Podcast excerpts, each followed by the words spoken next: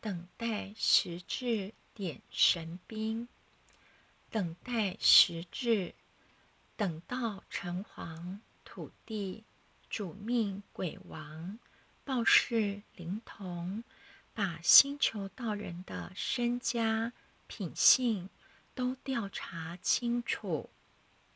点神兵，开始清点天兵神将，准备办道。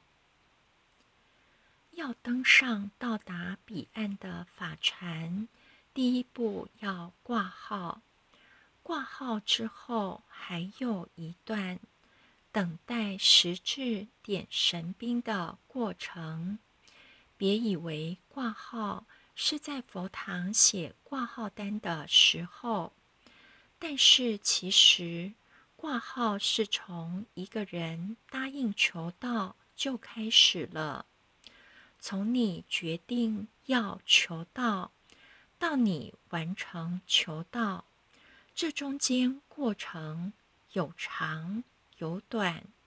像后学的前人，坚持求道要吃三天素，在这三天之中，天上的天兵天将就开始运作，各种的状况。都有，常有人三天中生变，有的吃了三次素才求了道，有的甚至没求成道就放弃了。不只是后学这里要吃三天素有这种情况，不必吃三天素的道场。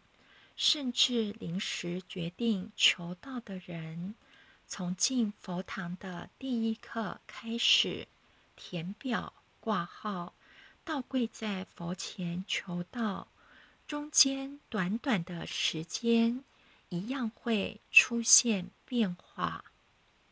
有位老坛主度一位好友，度了十几年。每次总是临时取消，终于有一次千真万确的要求到了，却在求到的前一天被车子撞死。等待时至点神兵，这过程中天兵天将已经去调查，报事灵童查得清。求道不是没有条件的，一大事因缘要具足善根福德因缘，才求得成道。如果不具足，各种天灾地变人祸都有可能发生。不要小看道亲。能够求成道，都算是善根深厚之人。像我自己的阿姨，到现在还没求道。几十年前就有人要度她求道，吃了三天素，到了佛堂挂了号，龙天表都烧上去了。等到新求道人就拜位时，就落跑了，到现在还是不肯求道，不知道是什么因缘，始终不求道。再讲一个实例：石刚一位点传师家的佛堂在山上，有道亲度一位亲戚去求道时，也是发生这种事情。那位亲戚是一位老将军，一生的战功彪炳，杀人无数。尤其是国共内战时，杀的都是中国人，同族相残，业障又比保家卫国、不得已杀敌还要重。这位将军上山。去到佛堂泡茶时都还好，但是一挂号请谈，进佛堂要求道时，突然心脏病、高血压发作，赶紧送医急救。但是只要一离开佛堂，就不药而愈。老将军的阅历丰富，觉得不寻常啊，就要求再回佛堂求道。但是，一进佛堂又发作，只要出佛堂又好了。这样三进三出佛堂，终于还是没求成道。